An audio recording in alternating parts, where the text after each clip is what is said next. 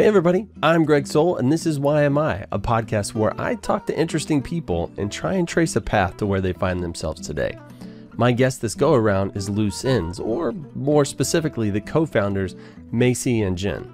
These two are friends on opposite ends of the country who have joined forces, you know, like robot cats coming together, uh, to create something they call Loose Ends, which is a nonprofit that aims to ease grief create community and inspire generosity by matching volunteer handwork finishers with projects people have left unfinished due to death or disability. As you can imagine, it's a pretty powerful story. I am not unaffected by it. At any rate, I hope you enjoy this chat with Masey and Jen. Welcome, Loose Ends, to the Why Am I podcast. But Loose Ends is comprised of, well, I mean, there's there's two people at the head right? You guys are kind of Siamese twins that kind of control the whole operation. And so we have Masey. Hello. And we have Jen. Hey. Nailed it, Jen. All right. So traditionally how I like to do this thing is basically and I do this to strangers, believe it or not. I'll sit to somebody, I'll sit down and I'll talk to them for a second and I'll say, uh, really, really, actually fairly rapidly. Uh, so, who are you? Which is very polarizing. I find my people very quickly because some people uh, are into that and some run away screaming. So, let's see which kind you are. So, Masey and Jen, who are you guys? Which first? Who? You know what's helpful if you tell us which one of us you want to talk first, because otherwise we will either neither of us will talk waiting for the other two or we'll both start talking over each other excellent yeah well, Right. Well, then I will always start with you, Masey, because uh, okay. I you were deferring to Jen, and I don't want you to cheat and steal any of her uh, any of her items. Okay. you don't want me to copy off her paper? No. Good okay. night. All right, Masey. So so you tell me okay. who you are. Um. Hmm. I don't know. I mean, in what sense, right? In you terms of Loose Ends Project, um, I'm a co-founder of the Loose Ends Project and I'm a mom of three grown slash teenagers. Um, I do graphic design and marketing. And up until we started Loose Ends Project, I did marketing and graphic design for primarily for nonprofits. Um, and since starting Loose Ends Project a year ago, I've pretty much done that for 40 to 70 hours a week. Holy cow. Um, and I'm a knitter, and I'm a um, what else? I'm a mainer. Uh, I guess that's it. If I'm throwing labels on myself, that's what I got. You say Mainer. I think you're like mainlining hard drugs. You're talking about from Maine, right? Mainer. No, M A I N E R. You're a Yankee. uh, I get. Uh, yeah, I guess so. I mean, yeah. Yeah, guess so. That's, that's what we Southerners call you people. Okay. Yankees. Okay. okay. Thank you. Yankee then. All right, Jen. Well, tell me a little bit about who you are. So, uh, I'm a talker and a connector. I'm the kind of person. I think I'm sort of like you. I uh, I make eye contact a lot with people who decide that they're going to tell me everything about them. Um, and that's really fun, but not great if you're walking with me and trying to get somewhere. Um, I uh, I'm also a co-founder of the Loose Ends Project, and um, I'm a I've had many different uh, jobs and careers. I've been a salesperson. I've been a trainer. Mostly, I've been an educator my whole life. Um, I've been trained as a teacher, sixth, seventh, and eighth grade, high school, college, uh, taught science and math a lot. Um, I've taught people how to knit. Um, I have two children, one who is finishing high school this year and one who is finishing college this year. We hope, we think. Um, and if she doesn't finish this year, it's totally fine. COVID was hard. Um, I have a great great guy that I'm married to who is who builds stuff for a living, and uh, I'm from. I I don't think I would refer to myself as a Seattleite. I think if I have to, if I have to identify, it's mostly I'm a New Jersey girl at heart. I grew up in New Jersey, and uh, that side of my brain comes out a lot. Um, it's fun because it's funny because I I walked down the street and talked to people, made people talk to me, and I had one woman say, "Hmm, is this woman mentally ill or is she from the East Coast?" And then she was like, "Oh, she's from the East Coast. That's why she's talking to me." She, for the record, was from the East Coast too, one town over from where I grew up. So, gotcha. So mental illness or East Coast, I get it. That's interesting. I I never. I... It was the talking to strangers part. Oh, okay. People, I didn't realize that was like a stereotype for the East Coast. Don't like that. And out here, we have something called the Seattle Freeze, um, which is there's just people don't talk to strangers that much. So if you do talk to strangers, it's uh, can be kind of off-putting. Interesting. I don't care. It's still gonna happen, but well, the stereotype we have uh, down here for like people up in that part of the country is that you're supposedly rude, like you're you're too busy to to talk to other people. But that is not the case. I see. I don't think that's the case. I I think um, I might offend Boston? people. But Boston? I mean, Boston. Boston. They talk to you. It's it's uh, they're not going to talk a long time, but they are going to talk. The people. I, I lived in Boston for a long time, and I think it is a a kind, not nice type of a thing. They can be kind. They will take care of you, but they will not be nice while doing it. Um, you're, I, I, you experience nice but not kind out here on the West Coast. Oh my gosh, I'm so sorry that happened to you. I'm gonna go. And on the East Coast, it's more, oh my God, what a moron. Why would you do How did you get yourself into that? Oh, get out of my way. I'll fix it for you. Like, that's more how I think. And I don't think North and South, but I think Southerners think North and South more to the thing. Yeah, for I sure. I was in Texas once, and they kept saying, "You're from you're from up north." I'm like, "I'm from back east, from back east." And they're like, "North," and I was like, "Back east." So, yeah, it's pretty much down here. It's us and them, right? So mm-hmm. if you're not from the south, that, 'cause it's really only us. everybody's We're up. we're trying to change all of that. Yeah, Project is It trying really- to change I all of mean, that. We all live on the same planet, and we're all trying to live and breathe with the same earth, water. You know, like yeah, there's no us and them. It's it's us and not us. Like not us being like rocks. Like, yeah, I know. For me, people are people. I everywhere I go, I find kind people. Some just have interesting accents. That's all. Right. All right. Well, you guys have a lot of interesting stuff going on here. So, uh, common threads. I'm looking for those. You're both you're both parents of teenage kids about to embark on college or get out of college. I'm actually in that same boat too. I've got uh, three teenagers.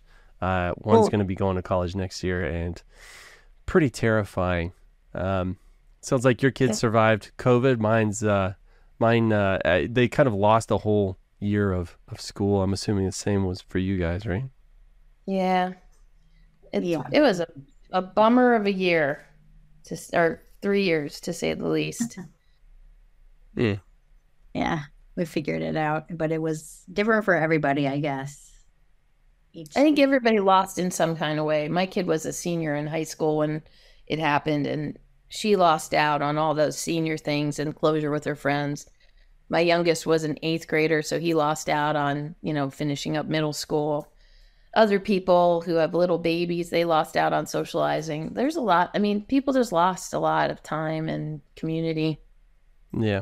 I was thinking a lot of people found stuff too, though, uh, in those times, and probably kind of in the circle you guys run in, like with crafting and stuff. Because I know a lot of people that picked up new and interesting hobbies, and so I'm assuming I, I have the feeling you guys have been doing kind of the knitting and crafting and stuff for a really long time, right? You're not you're not newcomers. Uh yeah. I've been knitting since um my grandmother taught me when I was 6 and I've been coming back and forth to it for years. Um I taught myself how to crochet out of a book from the library. And I've done like cross stitch. I've done a lot of stuff. Just I need to keep my hands busy. How about you, Masey?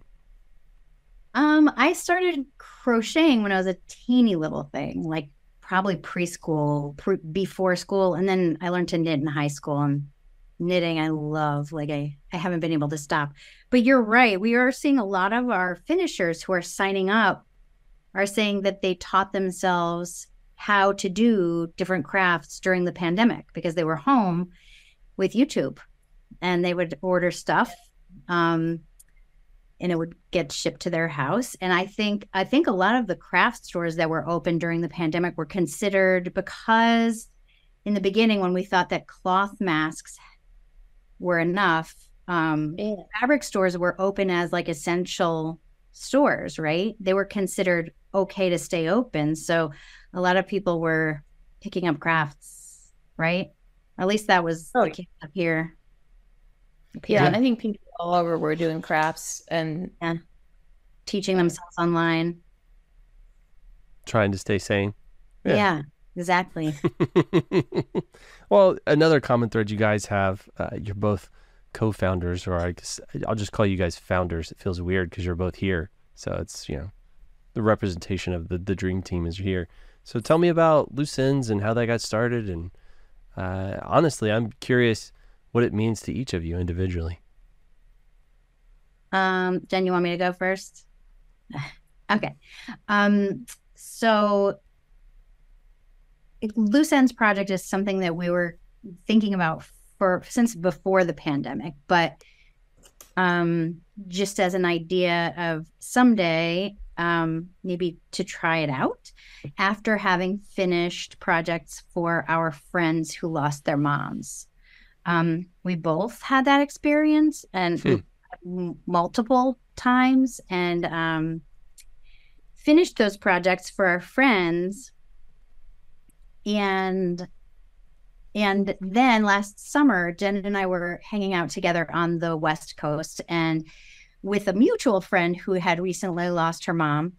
And we were going through her mom's bag of things um, her craft things and just kind of sorting through stuff for her and trying to help her figure out what to keep and what to donate and what was what in there. And we came upon two um, sweaters that her mom, I mean, sorry, uh, blankets that her mom had begun for our friends' um, brothers. And Jen and I were going to each take one of those and finish them at that time. But uh, neither of us love to crochet. We're, we're really knitters, and um, at that, I, was, I mean, I was I was willing to do it for Patty, but it was right. going to be there was going to be a lot of hate in that. Right. You know, Wait, the friendship would survive it. The energy of frustration might have been in there a little bit more than people. and um, and I think at that time we were thinking, well, we would do this, but we also have this other idea we've been playing with for a few years, just kind of waiting for the right time.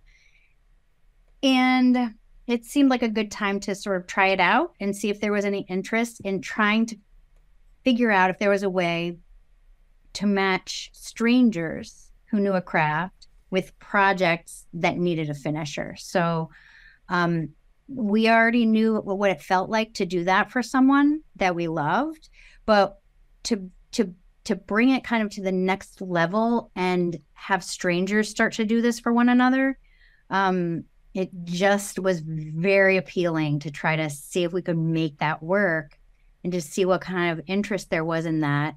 Um, and i love i personally love getting people to do things for each other. I love it. Like um not in a tricky way but like to just try to like make that pathway towards being generous to other people easier. Like open that up so that it's not complicated. And was there a way for us to try to make this to make a tool where people could maybe try this out?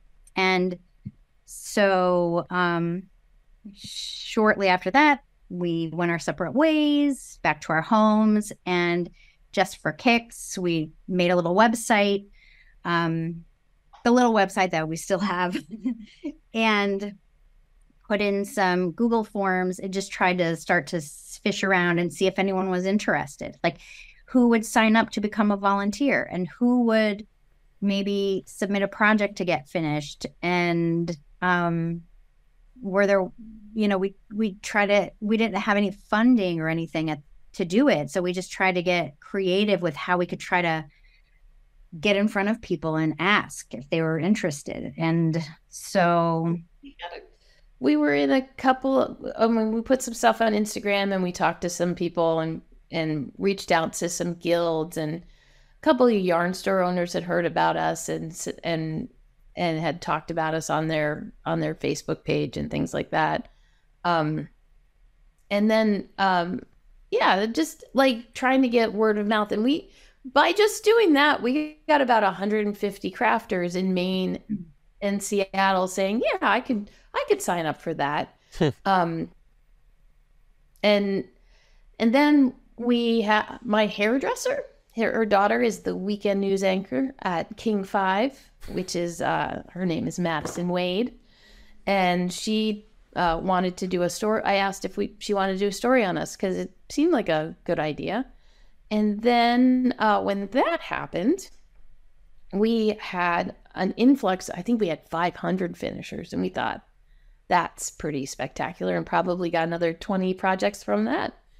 Um, and then we did a local story in Maine where we got more more Mainers signing up, and a reporter here in Washington State found our found or saw the story and uh, wrote an article for the Washington Post, and that kind of kicked off uh, the where we are today. I, I, would have to. I think it's Caitlin's fault. Yeah.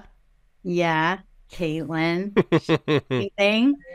Um. Yeah. So that yeah, that started the ball barreling down the hill. Yeah. Yeah. Yeah. And I mean, and and it's it's amazing. I mean, now we have sixteen thousand finishers Holy easily cow. in fifty eight countries. Um, we have matched projects in Scotland, in England, in Australia, in New New Zealand. I think we've got one. Um, in Canada, we've got a bunch we had a, and early on we had a, a woman from the Czech Republic uh, call us to talk to us, and she did a story, and it was when you Google translated, it was like Granny's knitting, knitting needles flying for you. What's what was it? Yeah, it was something like that. It didn't make it didn't uh, make a lot of sense. The but... translation did make sense. It probably made sense in. I'm sure. But she was because she there were there we found out there's only three yarn stores in all of the Czech Republic. That was horrifying to me to find out. Hmm. Um, but yeah, it's it's been you know it's a it's a nice story. People like hearing about nice things that that people are doing for each other, right? It's it's uh, uh after all the stuff that's going on, all the division and all the the angry rhetoric you know, you turn on the TV and then Lester Holt says, "Oh, and then these two nice ladies started this project, and here's a here's a sweater someone knitted for their grandson, and it didn't get finished, but now it's finished because some some stranger finished it for him." It's a it's a it's a reminder that there's people out there that are willing to do some nice things for you. All you have to do is ask. Huh. Yeah.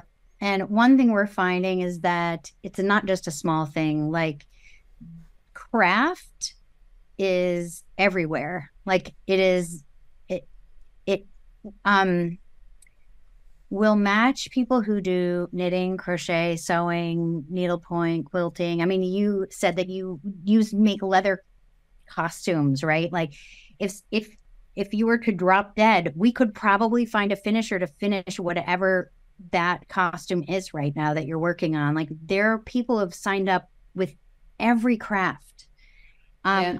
Every got a lot of Ren people too. What's that? There are a lot of Ren Fair people who oh. participate oh. in like Ren yeah. Fair cosplay and things like that who who craft. Yeah, yeah, and um, and we're finding that crafting is, I mean, it's it's 58 countries have signed up, and people from 58 countries, from every state in the US, from every Canadian province. It's not, it, you can't um, classify crafters as any political, you know, hmm. party hmm. or any religion or any of the things that are separating and dividing people don't really matter. Yeah. I mean, doing if you think about it, like even the American flag can be polarizing these days, and a rainbow can be polarizing. Yeah, knitting isn't polarizing. People knit. People knit all kinds of stuff. People craft all kinds of stuff, mm-hmm. um, and nobody can claim it as just one one person's thing.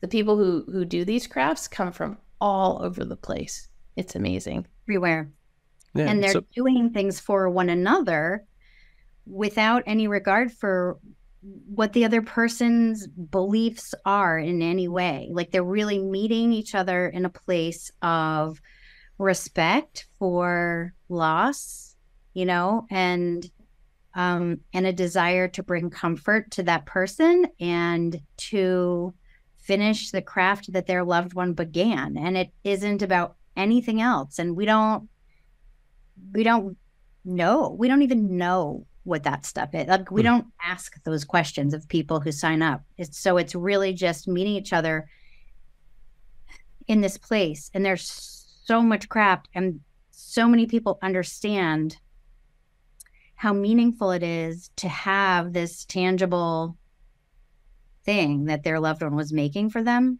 you know, like finished. So yeah, there's this here's this tangible piece of their loved one that they intended to make for them um, with their DNA all over it, right? They were touching that the whole time they were making it. And um, and there's this kind of respect for that that we haven't had to try to make. It's just people automatically have.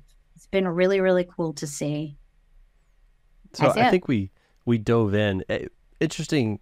I got so many notes. Too many notes. But one thing you said it was a mm-hmm. project, but to me it feels like more of a movement. You've got sixteen thousand finishers, fifty eight countries. It seems it seems so much bigger than to call it a project. But one thing I noticed is we never gave the elevator pitch of what Loose Ends actually is and does. we jumped right in and just started talking. But so we're using words that people have no idea like what a finisher okay. is. Right? So, so give Sorry us, about give that. Us, no, give us the we elevator pitch. okay.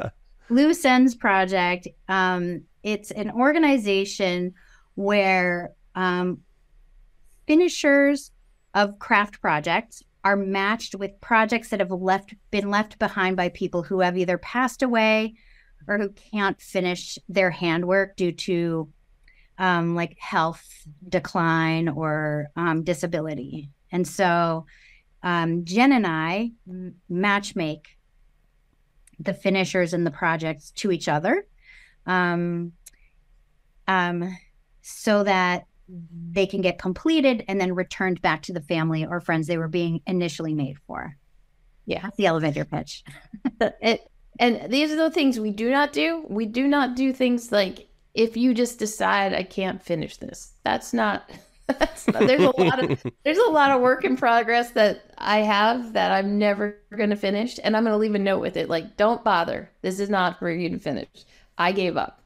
Um, and we also, uh, a lot of people are like, I've got all these projects and you just finish them and give them to somebody. We don't, we don't do that either because our, our finishers are taking time out of what they would be crafting to finish something meaningful. They're not going to just do something that gets thrown away. Um, right. Because they, you know, they've come to us because they want to help someone who's grieving. Um, and there's lots of places that'll take donations of stuff and you know things like that if if uh, if you don't want them back. Mm. Do you guys still finish projects now, or do you spend most of your time just the with the matchmaking piece? Yeah, the latter. Yeah, just matchmaking. Um, in fact, I've got a sweater that my friend Nikki asked me to patch for her that uh, she gave me two years ago that I'm probably never going to do. So I'm going to have to give that back to her. Find her a tailor.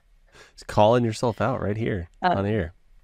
Right now. I know. It's about, good to be honest. We have about a 1 to 12 ratio of projects to finishers right now. We have about 16,000 finishers. We've had about, we can't really, it's harder to quantify how many projects, but between like probably between 1,200 and 2,000 somewhere. Wow. Um, so that means that there are like 14,000 people waiting for a project to do, and everybody's waiting with various degrees of patience. Some people are could wait forever and they're just happy to be part of you know the talent pool.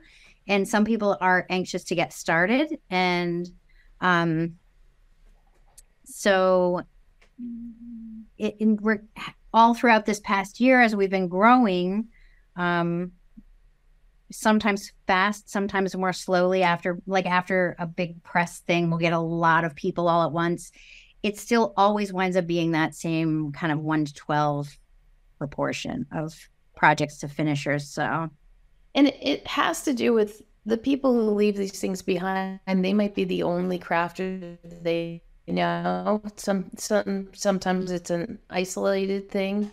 There are people who go to knitting groups and quilting bees and things like that. But there's also people who do these crafts on their own, um, and they might not. It, their families might not recognize what they left behind. A lot of times, uh, in the past, I've been given bags of somebody's stuff and because i'm the one knitter somebody knows because i knit in public a lot. And uh, you'll go through those bags and find half finished projects. And yeah. and that's when when i would finish stuff for people in the past. But it just speaks to you know the crafters know what they see. They, they know that these things are all around us. Um, the non-crafters in my are the ones that might not recognize what it is. So it's harder for them to understand what it is. So when they get when they hear a podcast um, and that's not craft related and it's somebody who's not a crafter when that those kind of articles go out it, it helps people say hey i think i've got a bag of some stuff and um, my mom left behind. Um, sometimes people just have the pieces and you know uh, one of our volunteers just recently didn't tell me this story but just recently posted that when her mother passed away she was she was working on a uh, a needlepoint pillowcase for her for her daughter-in-law, um, Amy. Um, posted this, and uh, yes, Amy. I did not know that until I, I know. I didn't know either. Amy is our monitor on Facebook. Um, she is the person who makes sure that people are playing nice on Facebook, and it's amazing to have her because we like we can we look at Facebook every day to just check on submissions and things like that. But Amy's the one who's like, yeah, you can't post that here. Oh, hey, I'll help you. But. Amy's passed away, and Amy finished the project and they gave it to her sister in law for Christmas um, after her mom had died. And many tears were shed. And, mm-hmm. um, you know, so people do this, but not everybody. So there's these projects that people are holding and they just don't know what to do with them. And we become we're this thing that they find uh, and and help. And then there's there's other so- stuff where I mean so the the projects. All the people who make the projects are not always the best knitters and crocheters uh, in the world, but what they do is satisfying to them. So I know a lot of crochet. I, I know a lot of uh, potholder makers and dishcloth makers and um, you know chevron afghan makers uh, there are also projects that are just sublime and just these like works of art um, but uh, the one thing all these have in common is there's somebody who wants that project finished because it's a tangible representation of their loved one and and that's why we do this mm. so and i know this experience is going to be different for every single person and i'm assuming it's it's very different for the both of you but i'm curious I'm willing to bet the feeling you get is maybe not as profound, but probably, you know, in the same ballpark of when you're a finisher and you finish an item and and see kind of that completed object reaching its final destination, you know, over to the to the person. I, I'm just curious if you could kind of maybe describe what that feels like to to finish something and, and see it see it go to its new home. Masey? Go first. Always waiting.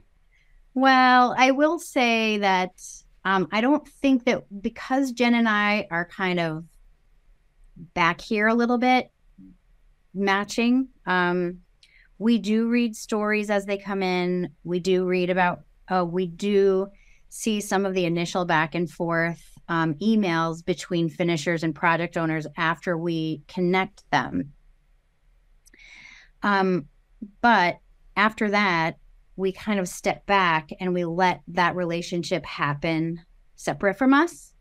Um, and then we'll get updates here and there. And then at the end of the project, we get informed that it's finished. And then when we send out, we have a survey that we send out, and that's kind of where we hear what happened. So we're not right in it with the finishers the whole time. We kind of hear it in the beginning, and then we kind of hear the end, and we'll get pictures. And I will say it, it is very moving um, most of the time.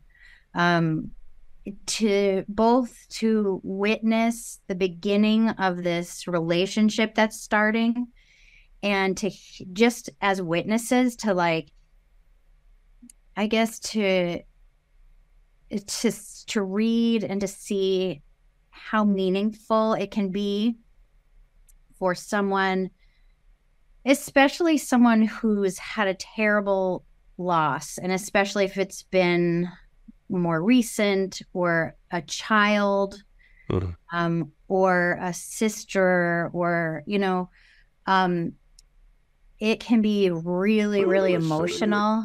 And um, I mean, Jen and I often cry when we read some of these things because you can't not if you're a human being, you know. Mm-hmm.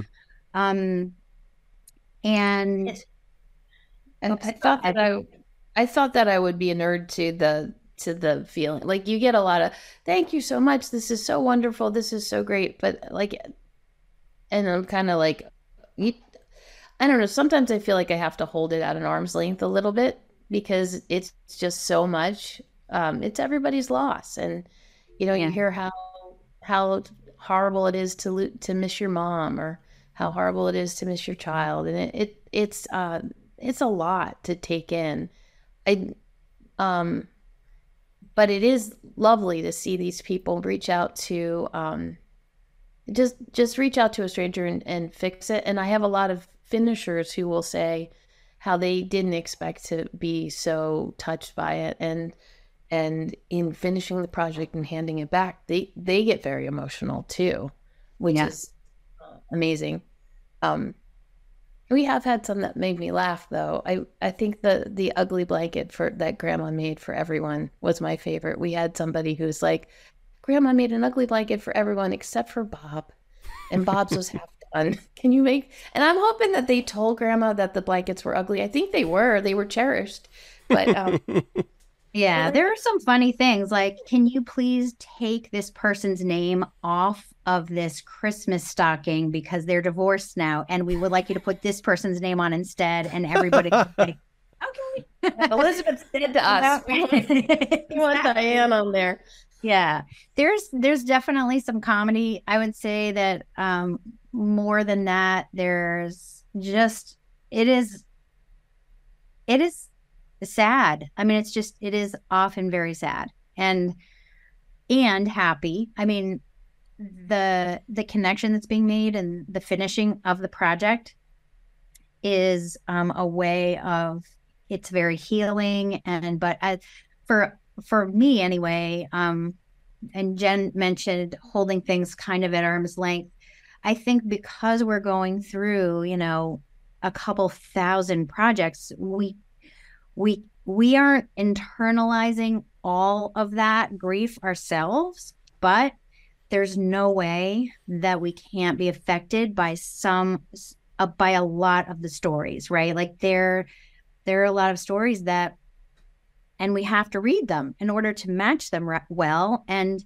um you know people who you know just are the are life life stuff that is just tough you know? And um, moms who are killed, you know, or you know, just it's not it's not all um, stuff that happened a long time ago, and you found a bag with, you know, that's that's and not even mm. to downplay what maybe something from 30 or 40 years ago because that can be just as as strong of a feeling but yeah there are some like real tragic things and and i think that we are um, witnessing what we're hoping is a little bit of an alleviation of that pain just by knowing that there's a stranger who cares about it about you you know like and wants to try to to bring you that like tangible piece of your loved one back it, I, I would I would say uh, community building is one of the things. I mean, we are we are in no way grief counselors, or I mean, both of us are, are very lucky to have both of our parents alive. I until re- very recently had a grandparent alive. Um, our children are fine, um, but there is a, a certain amount of uh, community i mean the community that we're building is amazing we've got these people who are just saying i want to help and and because of the way we match we're matching people nearby some i mean sometimes we can't because things are too hard to do and we need to have a specialist do them but for the most part people are finding people in their neighborhood that they might not have ever talked to that um that are willing to help um and that's just that that's a, a unifying experience that there's I mean, there's helpers everywhere. There's people who want to help, and it's sometimes really hard to ask for help mm. and or to find it um, if you don't know what you're looking for. So uh, that's that's the beauty of what we're doing is we we're finding the help for people that they might not be able to ask for themselves. They're asking for some closure, uh, and we're trying to give it to them. And because sure. we have a unique set of skills, like I don't know. It's not quite a taken set of skills, but we have skills that we can identify projects. We know how we can kind of gauge how long it's going to take to do something, and we can we can we can sort of see how how um what given what people tell us about their experience and what they do, we can we can see if something's a good fit. So mm. I think we're getting better at it as we go too. Well, I know you both got started finishing projects. You said kind of independently, you guys ended up doing this, like finishing uh, for some friends. Do you still like the satisfaction or maybe the just the feeling you got from finishing for your friends? Do you still get a little bit of that whenever you make a connection for somebody? Oh, yeah, for sure. Yeah, yeah, yeah. Absolutely. Yeah. Yeah. So even though you don't get to finish today, like, uh, well, I mean, it's almost like tenfold. So before, you might like the time that you are investing to finish one project, you might be able to make connections for a hundred projects, right?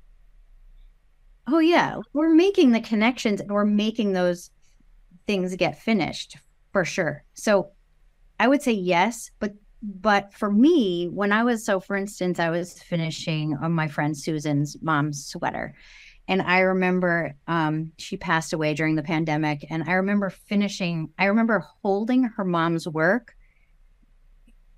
And it did feel different than matching people on my computer. And, and I, I can um, intellectually know that I'm matching thousands of projects to to finishers, and they're all going to get done. But there was something that felt really sacred about holding this woman's work and hmm. finishing. And I remember talking to her, you know, I didn't know her in real life, but I was like, I'm going to do this for you. You know, um, I don't know if she heard or not, you know, but we don't know. But, um, but there was something about like touching her knitting that and trying to finish it the way I thought she wanted to finish it you know and then and then my friend was like that color is not doing it for me so we dyed it and it looks amazing now. But um yeah i think that we're able to like exponentially me- make these happen much faster by just having us sitting at our laptops all day yeah yeah yeah but there is something that does feel bit about there's yeah. something about holding an object that somebody else made yeah. that's not there anymore. I mean, it's feels different. We were just talking to a woman who um, had the privilege of being at the Holocaust Museum, and she was looking at knit objects mm-hmm. um, that had been made because in uh, the, during the Holocaust, uh, some people were made forced to knit uh, and crochet to make items uh, out of yeah. out of other out of uh, materials that were left behind um, uh, by force. Like they were not. This was not a, a an act of you know love. Um, and she she was talking about holding the objects and how powerful it was, and I, I can't imagine like I, I can only because of this experience, I can imagine like what that was like. And I think I started crying as soon as she talked about it because mm. there's, for about lack of a better word, there's an energy that comes off of it, right? That yeah, uh, for sure. Yeah, and I'm I'm assuming there's almost like a weight inherent to an object that has that much emotion connected to it, right? That you could, I mean, when you put it in your hands, you feel that weight. Yeah. Yeah. Yeah. Hmm. For sure. That's interesting. You know, it's for me in my life. I've I've I, I was a very shy, introverted person, and I avoided crowds and all that stuff as a young person. I, I'm not that person anymore. I've I've summarily uh, beaten that out of myself. But um, for a time there, I was a wedding photographer, and it was this magic environment where, for one day, with this camera in my hand, suddenly, I had this excuse to talk to people and become very close in these specially charged environments where I could I don't know, like I could just almost become part of somebody's family like instantaneously. You know, I was thinking mm. this almost sounds like like a magic totem. Like when you accept this half finished object from somebody to make this instant emotional connection with them and their family. I mean, it seems magical almost. Yeah, I, I, would. I would have to agree. It, it well, it gives you. Um, it's a privilege, and and that's what I'm struck by. We don't give our finishers talking points. They sign up and they say, "I can knit, I can crochet," um, and we we give them some tips. Like you know, if if you reach out to somebody who has an object and they don't talk, they they're hard to get a hold of. You know, grief is like that. It's a it's a push and a pull, and sometimes they they go away. Um, we tell them to you know make sure they take pictures along the way and keep let the person know what's going on and we you know we give them a couple of tips like put in put in lifelines which is a a, a string that stops something from un- unraveling so that you can stop it where the person um, so you don't lose any of the original crafter stuff but what I am struck by is when I do do connect these people online, I get to see them respond to each other, and then I let them go um, almost to a one. The finishers are always like, I'm just honored. I'm so honored that I can do this. And they put it in this like such they give it such reverence, like, you know, I'm I this is this is such a special thing that I'm being asked to do. And they really take it as that. Which is why we do have people who are like, I want my project, give me my project now. And it's like, you know, because they want to be in that situation where they they can uh they can give back to somebody. I mean, we're all we don't always have an opportunity to do something for someone else that is something they truly need. How many of us have said to somebody who's whose uh, family member has has passed away or is going through a hard time, "Hey, just let me know if I can do anything for you." Um, and that that seems hollow, even though you hmm. mean it. But you you couldn't think of anything, so you're leaving it to that person to think of something. This is something that we know that they had a need for and we can we can fix and it's kind of uh it's special in that because i don't think we always see what people need hmm. and greg you mentioned um, being an introvert and having this opportunity behind the lens to be part of this day right like part of this like beautiful experience mm.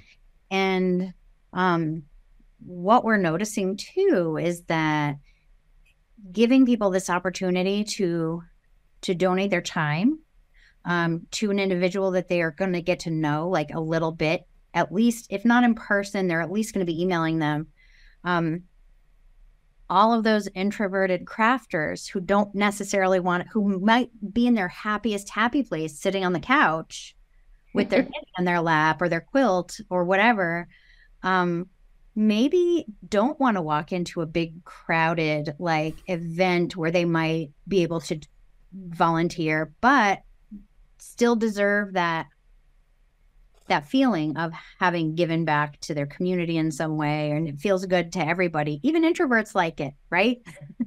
Yeah i mean I, it gives you a chance to as an introvert give your give your skills. Like they're you know there's no there's a low barrier to well, you don't you don't have to be an extrovert. You don't have to go and do the extrovert thing of going and asking the person what you no. do. Um, i i am not an introvert even a little bit.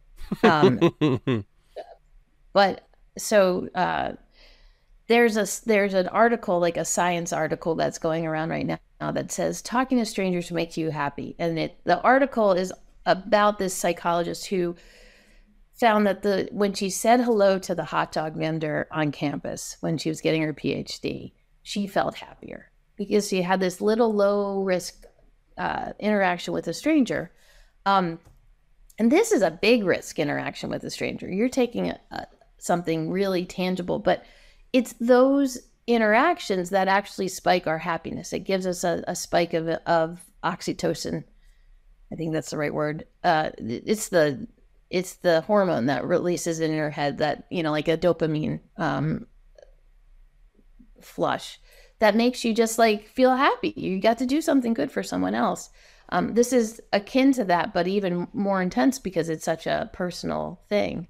Um, and you know i think i think there are a lot of people who don't have maybe they live really really disconnected from a lot of people. Maybe they're whether it be isolation due to geography or just isolation due to the fact that they're they they don't know they're introverted and they don't don't talk to a lot of people so it's uh yeah i think we do give introverts a chance to feel that uh where you know extroverts are just going around talking to people all day long and making them tell them things which i do you know I, I i love the idea that i actually i remember some research that i saw one time uh, that they performed at a, a, college campus, and they they had a bunch of envelopes that had five, ten, and twenty dollars in them. And so half of the students they would measure like how happy are you today, and they would give them an envelope, and the envelope either said spend this on yourself or spend it on somebody else. And then they came back the next day and measured them, like who got happier, who stayed the same, who went, you know, I guess negative. And they universally found that people who spent the money on others increased their happiness across the board, whether it was $5, $10, $20, it didn't matter. Just the fact that they were doing something kind for somebody else increase their happiness. And I, I found that to be so true for myself. But yeah, like, um, I was talking to somebody the other day and they were, you know, the, the old saying of, you know, you got to fill your cup first and make sure that you're taken care of before you give to other people. And I said, you know what? My cup's pretty much always full. Nobody ever asked me for anything you know but it always makes me feel so good to to help others so the idea that there's this system by which i can i can go in there and you know potentially help other people when i i get maybe i while i'm six foot three bald and i got a giant mustache people aren't clamoring to come and talk to me. I, I guess I, I give standoffish vibes but um, for those of us that uh, that do like helping i think it's so cool that you've engineered this way uh, for uh, for the uh, the outcasts to uh, to still get that feeling too. Not outcasts, just differently abled. I mean, it's really like it's just people that that it wouldn't occur to them. You know, like it, I think when I think that's the response we've gotten from people has been so like you know you tell people and they start crying and you're like oh oh sorry um it's it's uh it's it's something that everybody can do and and I think that just because you're not someone who talks to strangers doesn't mean you should be left out of doing good. So join us. You make costumes. You can uh you can I know. I just wrote down in my notebook I wrote Greg, finisher question mark? oh my days. Oh my days. You guys wow. are you guys are uh, always on the prowl, I see. No. well, all right. Well, I mean, do you do you envision do you envision a time where you guys are so busy that you step back even a little bit further and you have uh, people do the connection piece for you, or is that like so? Is that like so important for you to to to keep in between the two of you? Yeah. So no, we're going to get too big for that. Um, but the hope is that we'll be able to eventually, once we have enough funding, that we'll be able to hire somebody to help. Um, and we're already at the point where we could use that kind of help because it's and but I think that Jen and I will always at least uh I was talking about this this past weekend um like maybe we just take one or two a day each and let somebody else do the rest just so we can keep um kind of stay into the heart of it all which is where all these stories are and where all the projects are but at the same time be able to grow the way we want this to grow. And it's right now just two of us and our amazing board um, and amy in our facebook. So that's it. Um, so we're we are hopeful that we'll be able to um, get some help with that but i don't think we'll ever completely step away from that part of it because it's beautiful. It's really beautiful. Mm. it's really hard i think it's um you know important to to stay connected to that kind of like loving energy that's really at the center of all of this stuff. And if we were completely separated from the stories and the matching um I think it would be a little bit of a loss for us to not have that. Plus, it starts to it fuels our um, fatigue. Like it fuels our our long weeks to be able to know like we're why we're doing this. We're doing this for these people, for all of the people involved. Um, and that's why we're spending so many uh, long nights and weekends and you know. And we're, I mean, and we're also coming up with better ways to do it. Yeah. We, we initially thought we could make like a marketplace, like go help these people. Um, but I, I think, and as we get easy, uh, right now it's it's very late. It's very manual process, and I think as it becomes a less manual process, it will be something that I'll feel more comfortable with people doing a little bit more. It's right now because because it's so manual i don't really feel comfortable just dumping it on somebody else.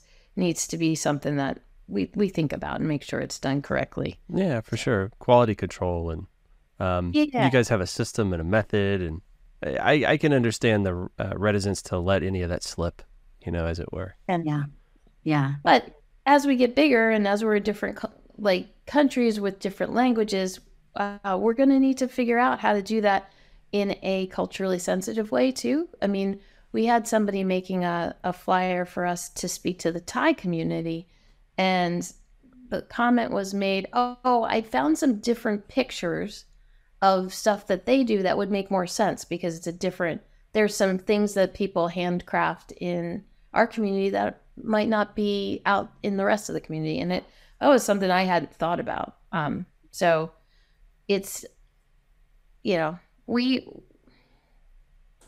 uh, as, as we grow we want to make sure we're including other people that we didn't think about and how do we how do we grow? Because we don't know all these different things too so. Yeah. i don't think we're ever going to give up the the hands-onness but i think there's going to be a time where we're going to we're going to share it. Yeah, yeah, just more hands. I yeah. more, for sure.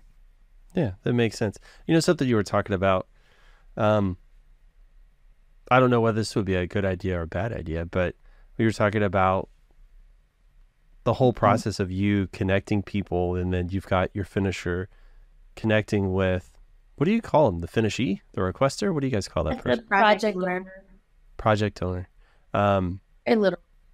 Yeah, like I could envision uh, a podcast or a video series where you you follow you follow that journey between a finisher and a, a project owner and kind of the correspondence and then ultimately the culmination where it comes together. Oh my God, dude. I don't know that I could handle uh, watching or listening to one of those every week, but you know, when I feel like having a good cry, I could I could definitely see. Uh, That's our dream. Experiencing That's our dream. podcast. That podcast is our dream. We've written it down on our um, business plan, and we're we're hoping to be able to do that someday when we are not just two people working 70 hours a week already. Yeah, for sure. For sure. But yeah, the holy cow, would that be powerful? Yeah. Aw, thanks for saying so. I think yeah. I think so too. I I would really want to be able to do that too. I mean, we're dreaming about that. Yeah, that would be amazing. Yeah, because it's, I mean, obviously, uh, from helping you guys grow, it would be great for marketing and stuff like that. But just the the things you already talked about, how you give basic advice for dealing with people who are grieving and stuff like. I think it could be amazing, uh, amazing for other people to see that. Uh, and know little... that that advice didn't come from us. We've got people who are grief counselors that talk, who give us ideas for how to word things and things like that. Just mm-hmm. so you don't think we're what playing psychiatrists. No, so we are no. not. what I what I've learned is everybody is a, a conglomeration of of everybody who's been kind enough to give you advice or, or teach you something, right? So, um, you know, I, I didn't figure you guys invented it all on your own, but okay. it's nice. it's nice that you have collected these things and are giving back, and I can see that as being something uh, cathartic and educational at the same time. And um, I've heard people, a lot of people say, you know, um, uh, I met this person who went through the same thing as me, and it really helped me. Or, man, you know, you were talking about grief. Somebody I, I met just recently, Liz, said um, when uh, you know she has somebody, a friend of hers or family member or something like that, that passes away, the the person that they go and visit, they say, instead of if I can do anything for you, help me. She says she offers, "Can I cry with you? Can we just you know sit down?" And I was like, "Holy cow!" Like that is huge. It was like I want to be able to do that. I don't know that I can always handle that, but uh, you know, just small little pieces like that. I think for people to hear are are amazing. Um, and you don't just magically learn them, right? Those have to be kind of donated to you by somebody kind, kind enough to give you that advice. But but everybody can learn that. That's the that's the thing. I think people. Yeah. I I think that it's not that people are born with empathy or they're born without it. You can learn empathy. Um, you you can you can expand those muscles and and it just takes some time. Well, energy. well, yeah. and also maybe not everyone's a crafter, but everybody's going to lose a loved one, right? Or has. And so if once that happens to you, you know what it feels like. And so you automatically know better how to be with somebody else who's going through it, right? Like um unfortunately, right?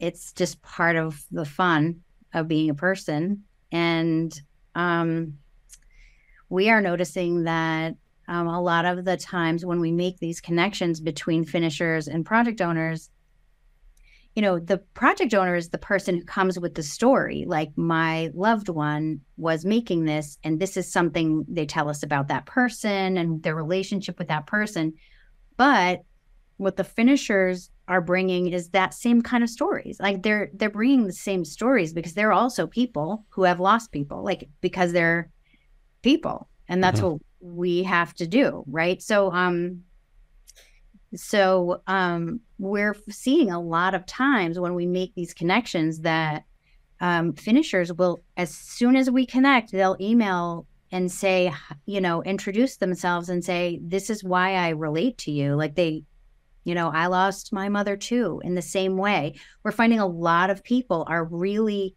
you know, it's not like a finisher and a project owner that are in a different place. Like a lot of times they're they've had a, a very similar experience, you know. And um, I don't remember wh- why I started ranting about that.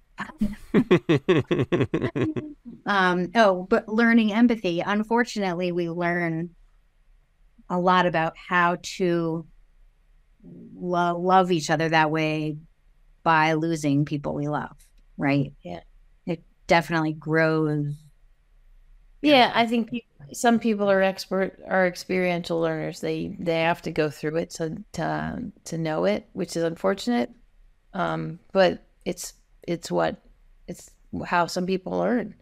Um, I I learn that way sometimes, um, and it you know once they've gone through it and they get it, they're like, oh, of course I want to help. You know, this and we do find them getting a lot of closure out of it. Mm. Um, well, I mean, I don't know if they get closure. Uh, they're getting they're getting um, some reward from the experience.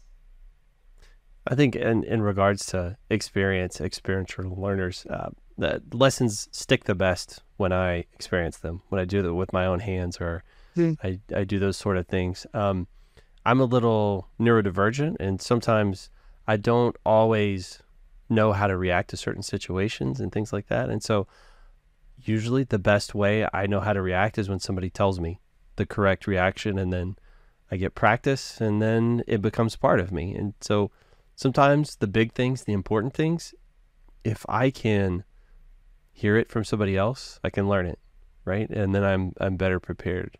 As weird as that sounds, yeah, um, sometimes sense. that works. Yeah, for me. No, I mean, if you if you look at people with, I used to as a teacher, we had people who uh, were on the spectrum and had different different places on the spectrum where they were, and they were given scripts a lot of times. Like, what do you what do you say when someone says this? What do you say? And um, those kids had so much empathy. It, it turned out, and it was when the people went off the scripts that they got into trouble because you know not not even people who aren't on the spectrum don't always stay on the scripts and and even though we've taught these other people that this is this is appropriate when you know so it's it's interesting um, because we spend so much time telling neurodivergent people to be normal and to this is the normal behavior. And when they get into troubles when when other people aren't doing the normal thing. So it's not really whatever just what we decide is normal um yeah yeah or uh uh, unoffensive is usually uh, what uh, I aim for with my kids as well. So, you don't always have to respond in the way people anticipate, as long as you know you don't make it worse. Let's try. Let's shoot for that. See if we can go that route. I think I think not making it worse is a really good way to be. You know, like okay, will this make it worse or better? If it's not, if it's not gonna make it better or not impact it in a bad way, you know, that's that's when you want to do it. Ah, teenagers. Yeah, they're they're quite literally insane. Mine are anyway. Um, you, you need what, a prefrontal cortex that's fully formed, and they do not have that. So I know, I know, and I've got three boys, so I feel like it's never going to happen. Um, but I digress. You guys have been so generous uh, with your time today. Obviously, that's kind of your thing is generosity with your time. I, I don't know why I would say it like I expected anything different. Um, mm. But right here at the end, I like to. Well, I mean, obviously, thank you for your time. You guys are amazing. Like to me, the greatest gift anybody can ever give me is their time because it's the one resource. I mean, that's finite. And um, if there are some ways, I have a feeling, um, I know a couple of them at least, uh, how you'd like people to interact with you online, or anything you'd like to promote. What would that What would that look like? What would that be? Where do you want people to go? How do you want people to find you? Well, uh, we have a website, which is the looseendsproject.org. Um, they can come and see us there, and there they can sign up to be a finisher. They can submit a project, or if they feel inclined, they can donate. Uh, we use a platform called Zeffy, which is a nonprofit platform where you can make a charitable donation, and there is no charge to the charity.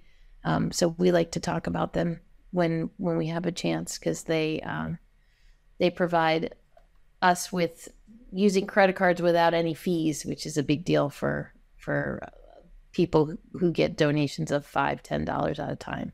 So um, that those are those are all ways. If you know of some grants that uh, would like to, that you think would work for a, an organization like us, that'd be great. We'd love to hear from you. If you know how to write in a different language and you think that a flyer needs to be made, um, we are grassroots people. Um, whenever someone says what? I would say, yeah, also follow us on social media. We're on Instagram, Facebook, and Ravelry. Yes. We're trying to get that uh, be more uh, more present on Ravelry, which is a, a nor- it's like Facebook for knitters and crocheters uh, and fiber artists. So it's the world's largest database of all things fiber arts, um, and it's free.